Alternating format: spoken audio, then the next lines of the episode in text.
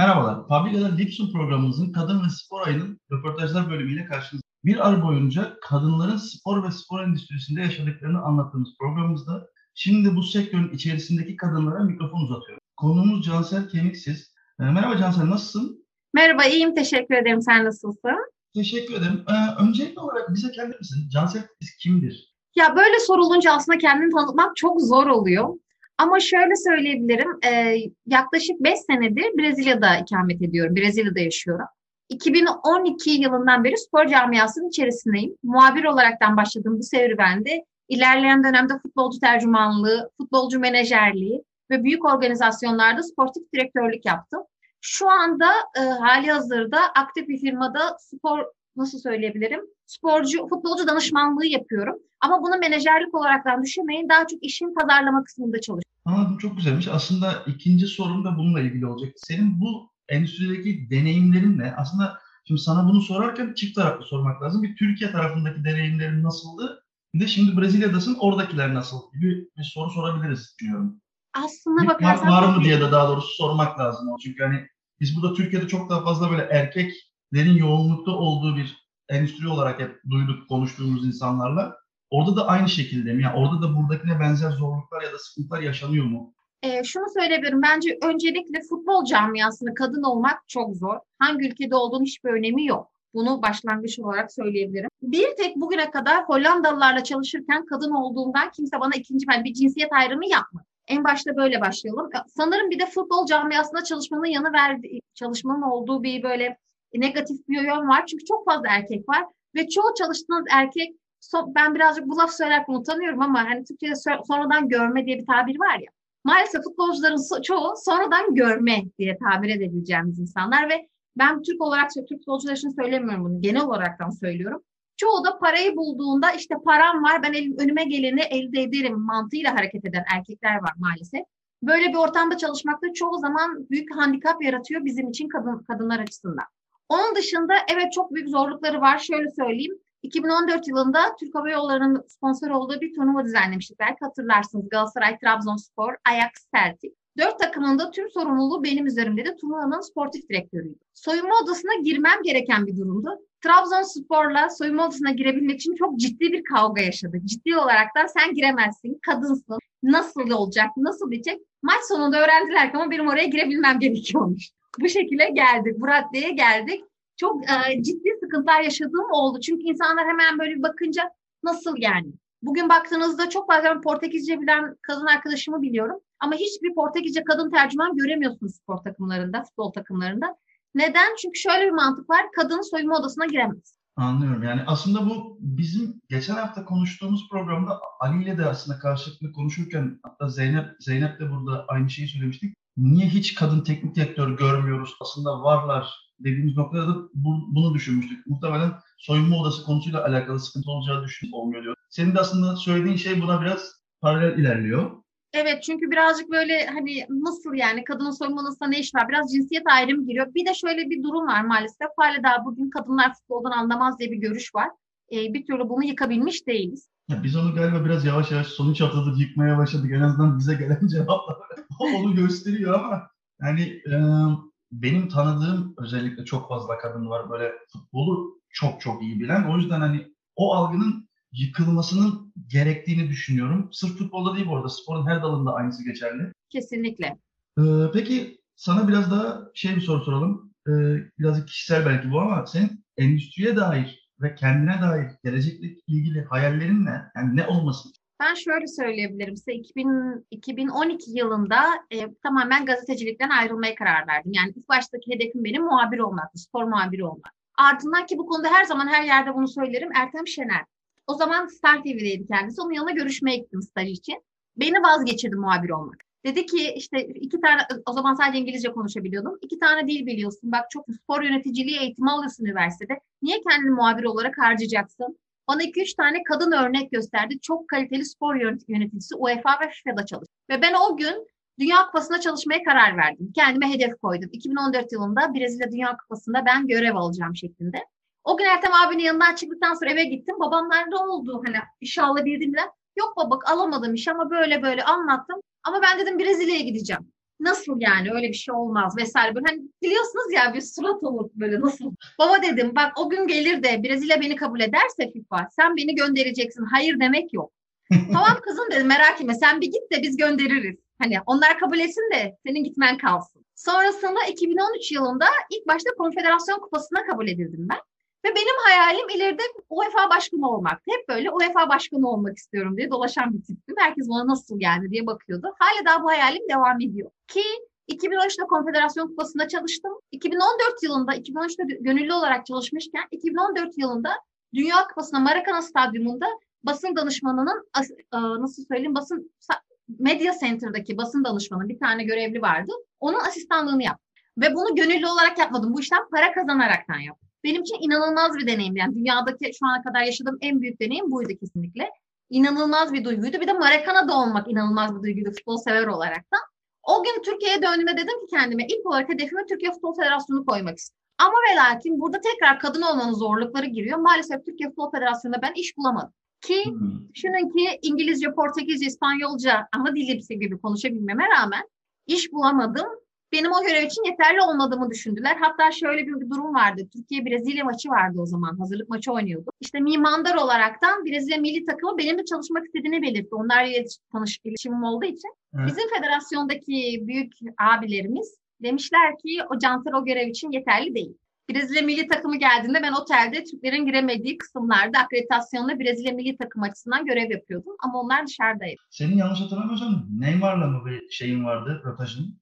Evet, Neymar'la bir röportajım var. Röportajın yanı sıra aslında o senede bu bahsettiğim 2014'teki kupanın 2016 versiyon, 2015 versiyonu vardı özür diliyorum. Hı hı. O dönemde de biz aslında Flamengo takımını getirecektik Brezilya'dan. Son dakikada bir sıkıntı yaşandı. Flamengo takımı başka başka bir turnuva ile anlaştı vesaire. Takımsız kaldık. Biletlerimiz vesaire her şey kesilmişti. Yeni bir takım bulmak gerekiyordu. Brezilya'daki tüm takımlarla görüştüm. Ama şöyle söyleyeyim son bir hafta içinde bir futbol takımını, profesyonel bir futbol takımını Türkiye'ye getirmek çok büyük olay. E, tabii. O dönemde ben telefonda bildiğin ağlıyordum böyle. Ortak arkadaşlarımızla olduğu bir WhatsApp grubu var. Ağlıyorum onları. Ne yapacağız? Ne olacak? Ne bitecek? Sonra Neymar böyle yaptı. E ben takımı getireyim dedi. Benim işte enstitüyü birleştirelim. Arkadaşlarımdan bir takım oluşturalım. Biz gelelim. Dedim şaka yapıyorsunuz herhalde. Olmaz vesaire. Aynen. 24 saat içinde gerçekleşti. Onun çünkü Neymar Enstitüsü var burada. Kendisinin e, yardıma ihtiyacı olan çocuklara yardım ettiği bir enstitüsü var. Hem onun reklamı olur dedi hem de sosyal sorumluluk projesi olur dedi. Normal şartlarda hatta Neymar o maçta oynayacaktı takımla beraber. Fakat sonra UEFA kuralları gereğiyle biz oynatamadık. Güzel bir deneyim oldu. Aslında orada ben tamamen ya röportajı yapan ya da tercüman olaraktan çıktım durumda. Ama tüm organizasyonu yapan bendim. O çok iyiymiş ya aslında.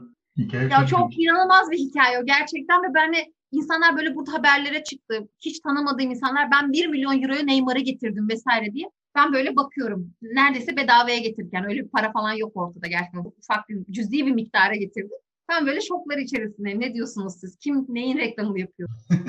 Güzelmiş. Yani e, şahsen federasyonda değil de Brezilya'da olman daha iyi olmuş gibi gözüküyor. E, belki ileride de ya Brezilya ya da işte UEFA'da belki ya da Amerika'daki bir federasyonda istediğini elde edip daha yükseklere çok daha rahat geçersin. Ya ben Türkiye'ye dönmeyi çok istiyorum yine de. Öyle olsun istemiyorum. Çünkü 2013 yılından beri Brezilya'da aktif olaraktan futbol Hı-hı. camiası içinde çalışıyorum. Şu an çalıştığım firmada evet, isim vermek istemiyorum hani şu an çok reklam gibi evet. olacak çünkü vermemek. Ama Brezilya milli takımında 5 tane oyuncumuz var bizim şu anda. Onların tüm ima, imaj direktörlüğünü biz yapıyoruz. Çok hani aktif olaraktan rol alıyorum ben burada. O kadar büyük deneyim edindim ki aslında Türkiye'den çok farklı ilerliyor bu marketing olayı yurt dışı. E, tabii yani her, her ülkenin marketing şeyi farklı zaten hani biraz da. Kesinlikle. Şu, Brezilya'da bu çok daha farklı çünkü belki transfer döneminde duyuyorsunuzdur. Çoğu futbolcu imaj hakları var. Yani evet. normal bir şeyi dışında, normal kontratı dışında imaj hakları var. Bizim şirketimiz şu anda o imaj haklarını yöneten kısım. O yüzden bunu Türkiye'ye getirmeyi çok istiyorum aslında bakarsın. Ne diyeyim inşallah olur. Yani daha doğrusu olur da kısa sürede ve senin sayende olur diyelim inşallah. İnşallah. Malum inşallah. bizde olaylar biraz geç oluyor ve yarım yamalak oluyor. Ee, benim başka soracak bir şey yok. Ali'nin soracak bir şey var mı bilmiyorum. Ona soralım. Ya şöyle e, ben biraz detayına çok az detayına girmek isterim. E, imaj hakkı çok önemli bir konu. E, inanılmaz önemli bir konu. Aktif olarak Türkiye'de imaj hakkıyla e, bu sene tanıştık Mesut Özil'in gelmesiyle. Hı hı. çünkü Mesut Özil'i transfer edemiyorsunuz. Mesut Özil'in Adidas'la sözleşmesi var. Önce bir Adidas'la sözleşmesini sonlandırması gerekiyor ki Türkiye'ye gelebilsin vesaire vesaire. bunlarla işte bu sene tanıştık. çünkü onun haricinde yine yönetilebiliyordu ama İngiltere'den geldiği için tabii orada sistem Türkiye'den daha farklıydı. orada bir tanışmış olduk. Yani bu şu an içerisinde bulunduğun şey o kadar mühim ve o kadar önemli ki ve Türkiye'de bu kadar yıldız futbolcu seven bir ülkeyken e, ben çok isterim ki sen buraya gel ve bu işleri burada yapabil. Ama e, sorum şu futbolcu tarafında imaj hakkı yönetmek mi istersin?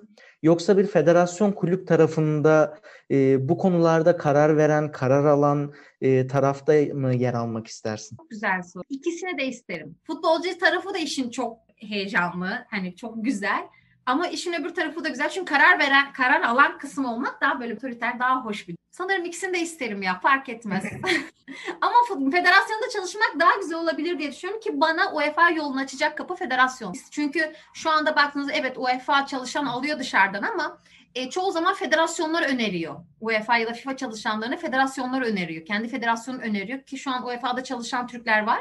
Ama e, federasyonlar öneriyor. Anladım. Teşekkürler. Ee, Harika. Ee, o yüzden çok teşekkür ederiz sana bu röportaj için. Ee, ben teşekkür ederim. Kusura bakmayın. İlerleyen dönemde ben e, indirdikten sonra tamamen aplikasyon daha ayrıntılı canlı bir sohbet yaparız inşallah.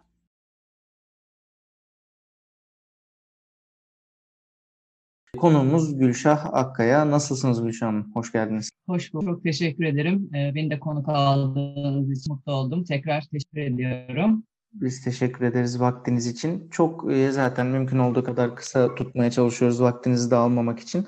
E, sizi tanıyarak başlayalım Gülşah Hanım. Bize kısaca kendinizi anlatır mısınız? Sektördeki yerinizden bahseder misiniz? Tabii. 27 e, senelik aktif basketbol oyunculuk kariyerim oldu. 2018'de kendimce emekliye ayrıldım diyelim. Basketbola Denizli'de spor okulunda başladım. Daha sonra babamın işi e, sebebiyle İstanbul'a geldik. E, o sırada da İstanbul'da tabii haliyle o zamanlar biliyorsunuz sokakta e, beyaz gölgenin de etkisiyle sokakta basket oynama çok yaygındı. Hani öyle sokaklarda oynarken e, ortaokul seviyelerine geldim. E, Deniz Nakliyat'tan bir antrenör beni gördü. E, sana lisans çıkartalım çok yetenekli dedi ve ilk lisansım Deniz Nakliyat'ta e, basketbol lisansım çıkarak basketbola e, yarı profesyonel bir giriş yaptım diyelim. Daha sonra 15 16 yaşında Fenerbahçe'ye genç takımına transfer oldum. 17 ee, yaşında da e, Amerika'dan basketbol bursu alarak e, NCAA liglerinde oynadım. 4 sene orada e, kolej liglerinde oynadım. Aynı zamanda tahsilimi de bitirdikten sonra biraz daha oynayayım dedim. Kurumsal hayata geçiş yapma fırsatım vardı ama o içimdeki basketbol aşkı ve tutkusu bitmedi. Bir sene oynayayım dedim. O bir sene bir sene derken 41 yaşına kadar e, geldi. E, bu e, 21 yaşından sonraki ben dönemimi aslında profesyonel olarak adlediyorum. Hani ayaklarımın üstünde durup ekonomik özgürlüğümü kazanıp artık bir profesyonel kariyer geliştirir miyim?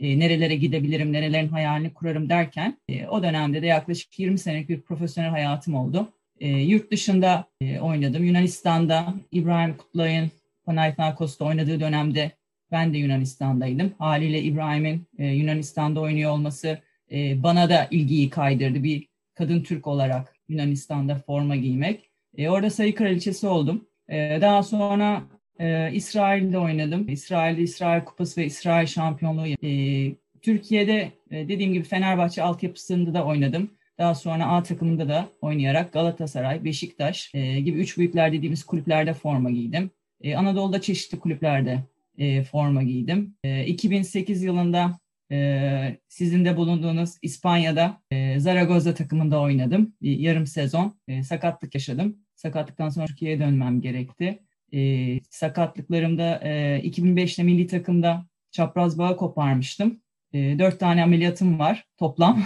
Çok geçmiş olsun. E, çok sağ olun ama e, bir 13 sene e, 4 ameliyatla oynamayı başardım. Daha sonra 2013 yılında e, çok onur duyduğum Hall of Fame'e e, okulu, e, kolej takımı beni Hall of Fame'e e, aday gösterdi ve Hall of Fame oldum 2000 yılında. E, milli takımlarda bu arada görevler aldım. E, 2005 senesinde Akdeniz oyunlarında altın madalya e, ve 2011 senesinde e, Avrupa'da gümüş madalya kazanan ekibin parçası oldum. E, atladığım kariyerimle ilgili şeyler olabilir. Dediğim gibi yani 20-25 senelik bir e, kariyerden bahsediyoruz. E, kısaca toparlamaya çalıştım evet, herhalde. Muazzam, muazzam Gülşah Hanım. Hani neresinden başlasak bir e, kadın olarak Amerika'ya gitmiş olmanızdan, NCAA kariyerinizden, e, Avrupa'dan, Türkiye'deki bütün büyük kulüplerde oynayabilmiş olmanız, milli başarılar, bu kadar sakatlığa rağmen e, spordan kopmamanız e, yani büyük bir alkıştan başka e, söyleyecek hiçbir şey yok. E, bu noktada mesela siz de aslında bahsederken söylediniz e, İbrahim Kutluay'ın e, Yunanistan'da olmasından dolayı bana bir ilgi oldu dediniz. Yani bu kadar yerde e, çalıştınız, e, çok başarılı bir sporcusunuz. Kadın olarak bu sektörde e, hiç zorluk yaşadınız mı? Ya da yaşamadıysanız da mesela İbrahim Kutlay orada olmasaydı size bu kadar ilgi olur muydu? Ya tahminimce şimdi son sorudan başlayayım. Hı hı. Ee, İbrahim orada olmasaydı e, o kadar ilgi olmayabilirdi. Çünkü İbrahim Yunanistan'da gerçekten çok sevildi, çok başarılı oldu. E, haliyle bir Türk'ün biliyorsunuz o zaman e, Yunanistan-Türkiye ilişkileri biraz e, ara ara gergin, ara ara daha yumuşak geçişler oluyor ama e, gergin dönemlerde İbrahim'in öyle bir karar alıp oraya gitmesi e, ikili ilişkiler anlamında da e, aynı zamanda basketbol olarak da e, iyi bir performans sergileyince popüler olmasını sağladı. Tabii benim e, ilk kadın basketbolcu olarak oraya gitmem de haliyle e, İbrahim'e olan ilginin birazını bana da e, çevirdi. E, ben ama kadın olarak e, şanslı gruptanım herhalde.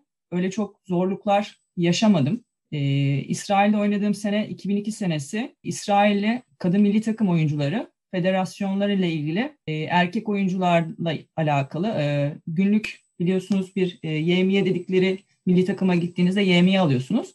Erkek oyunculara daha fazla ödendiği için bir eşitsizlik olduğundan dolayı bir mücadele sergiliyorlardı 2002 senesinde. E, mesela biz Türkiye'de federasyonumuza geldiğimiz zaman, milli takımlara geldiğimiz zaman hep eşit muamele gördük. Hani bu anlamda da ben açıkçası çok e, zorluk yaşamadım. Ama kısaca şunu söyleyebilirim. Hani spor alanına baktığımız zaman zaten erkek egemen bir alan.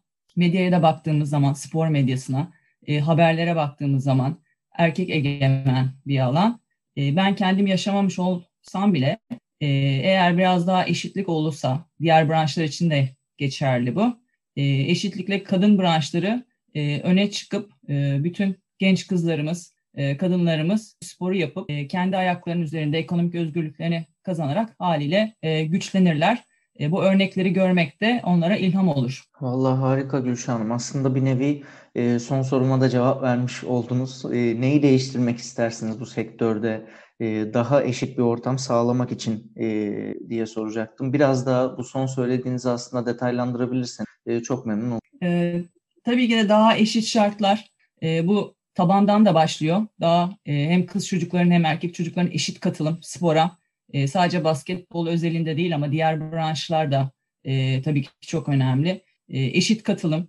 Daha sonra e, antrenörlük olarak kadın antrenörlerin ligimizde e, daha fazla istihdam edilmesi gerekmekte. Yine bir üst seviyeye çıktığımız zaman yönetici pozisyonları, karar mercileri, yönetim kurulları bakarsak e, özellikle ülkemizde yani Avrupa ve Amerika'ya göre çok geride gerideyiz. E, Amerika bizden çok mu ileride? Hayır ama onlar biraz daha e, daha e, sert adımlar atıyorlar bu konularda. Zaten e, gündemi takip ediyor görüyorsun. E, aynı zamanda e, IOC Uluslararası Olimpiyat Komitesi işte yönetim kurullarında daha fazla kadınlar olabilmesi için çeşitli politikalar e, sunuyor. E, zaten bak geçmişe baktığımızda kadın branşları gerçekten çok başarılı. Voleybol olsun, basketbol olsun, atletizm işte e, diğer unuttuğum branşlar olabilir haliyle. E, bu başarılar daha da artacaktır. Ama dediğim gibi en önemli nokta kadının güçlenmesi. Kesinlikle. Bir ekleme daha yapabilirsen vaktimiz varsa. Tabii tabii buyurun. E, geçenlerde bir Zoom toplantısı yapmıştım. E, orada e, şöyle bir cümle kurdu. E, yanılmıyorsam kendisi FIBA Amerika Başkanı bu arada kadın. Hı hı. E, dedi ki if you can see you can be. Yani görebiliyorsan olabiliyorsun. E, bu anlamda da kadınlarımızın güçlenmesi için, ilham kaynağı olabilmesi için e, kadınlarımızın belirli mevkilere gelmesi lazım, spor yapması lazım, başarılarının spor medyası tarafından paylaşılması lazım. E, bu konuda da siz erkeklerle işbirliği halinde olmamız lazım. Yani bazı şeyleri biz e, maalesef bu dünyada kendimiz başaramıyoruz. E, sizlerin de e, yanımızda durup bize destek vermeniz gerekiyor. Ya, mümkün olduğu kadar, mümkün olduğu kadar kesinlikle öyle. Ee, çok teşekkür ederim değerli vaktiniz için, e, değerli sözleriniz ve katkılarınız için. E, umuyoruz bu e, röportajlarımızın da etkisiyle, bu programların da etkisiyle en azından e, bir şeylerin değişmesi yolunda e, bizler de bir adım atmış oluruz. E, tekrar teşekkürler. Sağlıkla kalın Gülşen.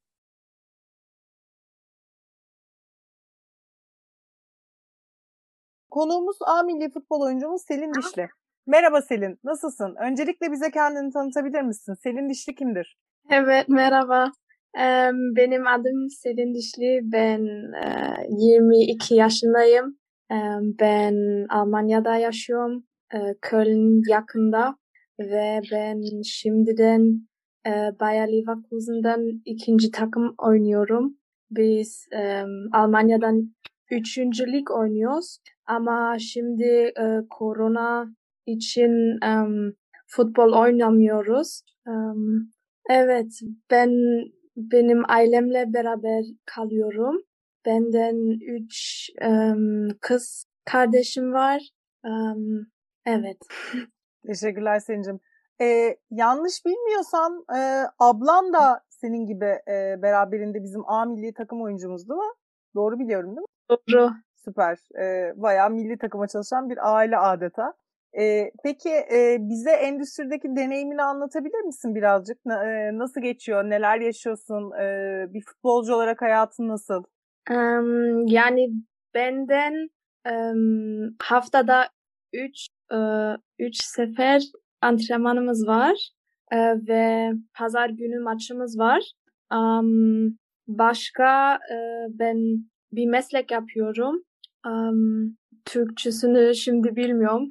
E, eczacı mısın? Sanırım böyle bir, ya eczacılık mezunu olduğuna dair bir haber okudum çünkü. Evet, evet. Bunu yaptım ama ben şimdi um, bir tane daha bir meslek yapıyorum. Um, bilmiyorum, Anıl abi biliyor mu? Zur Industriekauffrau im Chemieunternehmen. Anıl yardımcı olabilecek misin? Tabii ki. En, endüstri bazında daha doğrusu e, sanayide çalışmak için daha doğrusu sanayide, sanayideki muhasebe işleriyle uğraşan e, bir mesleğe yönelmiş Selin Hanım. Anladım, teşekkürler. Ee, Selin, e, peki hani e, bu endüstri içinde kadın olarak bir deneyimin nasıl? Yani hani herhangi bir erkek futbolcudan mutlaka ayrıştığın noktalar var ki şu anda zaten şey dedin, e, apayrı bir mesleğin olduğundan da bahsettin. Bu mesela en önemli farklılık diyebiliriz. E, zannetmiyorum ki e, bizim A milli takımda oynayan erkek futbolcularımızın arasında ya da işte Leverkusen'de oynayan erkek futbolcuların gündüzleri başka bir işi olsun, akşamları antrenman çıkıp hafta sonları maç yapsınlar. E, bunun dışında farklılıklar var mıdır? E, o taraftaki deneyimin. Um, evet, um, çok bir uh, fark, farklı var.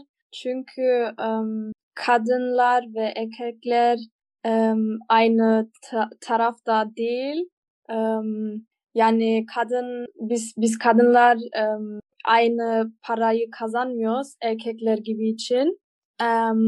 Ve yani birincisi birincisi lig oynuyorsan Almanya'da aynı antrenman yapıyorsun, aynı zaman um, futbola veriyorsun ama yani aynı para kazanmıyorsun ama sen aynı iş yapıyorsun erkekler gibi yani aynı derecede emek harcadığın halde karşılığını asla alamıyorsun maalesef. Evet. Efendim teknik bir e, aksaklıktan ötürü yayına Anıl yerine İsmail ile devam edeceğiz şu anda.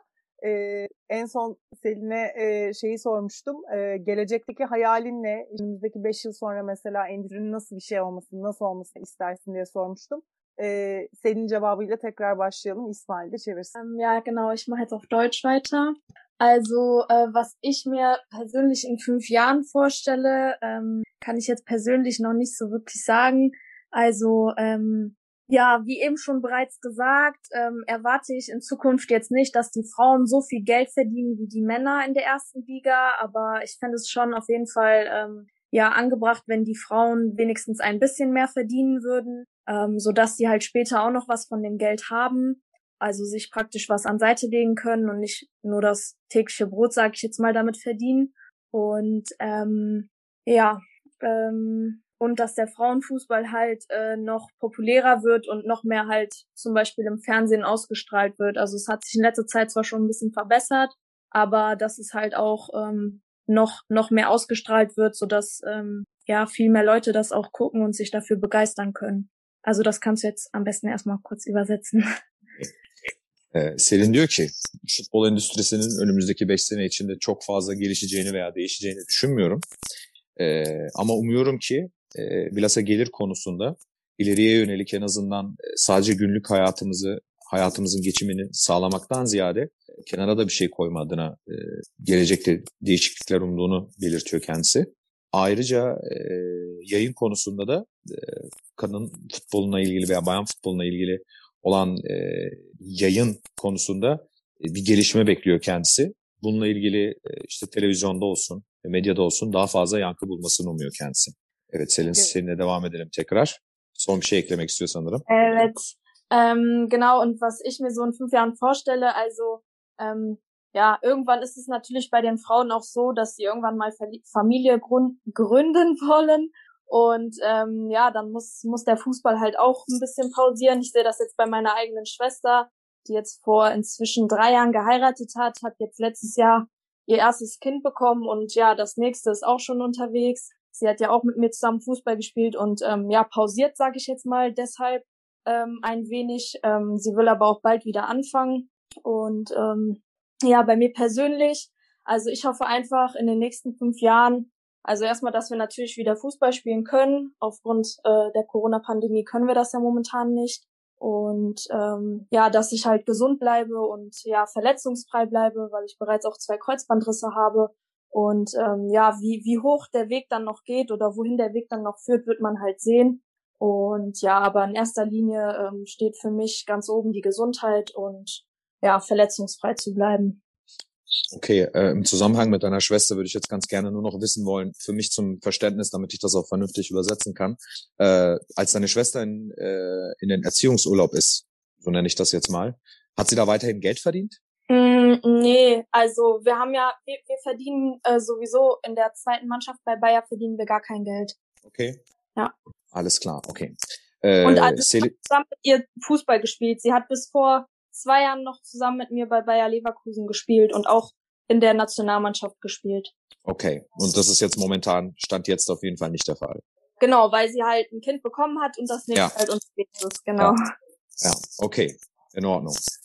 Peki, e, Zeynep'ciğim Selin diyor ki, e, önümüzdeki 5 sene e, zaman 5 seneki zaman diliminde e, kadınlar için şöyle bir süreç de var. E, yuva kurma, aile planla, e, planlaması, e, çocuk vesaire gibi durumlarda e, tabii zorluklar olabiliyor. E, kendisi ablasıyla bundan 3 sene evvel e, Bayer Leverkusen'de beraber top oynuyordu. Top e, koşturuyorlardı. A milli takımında da zira. E, bu tabii şu an mümkün değil.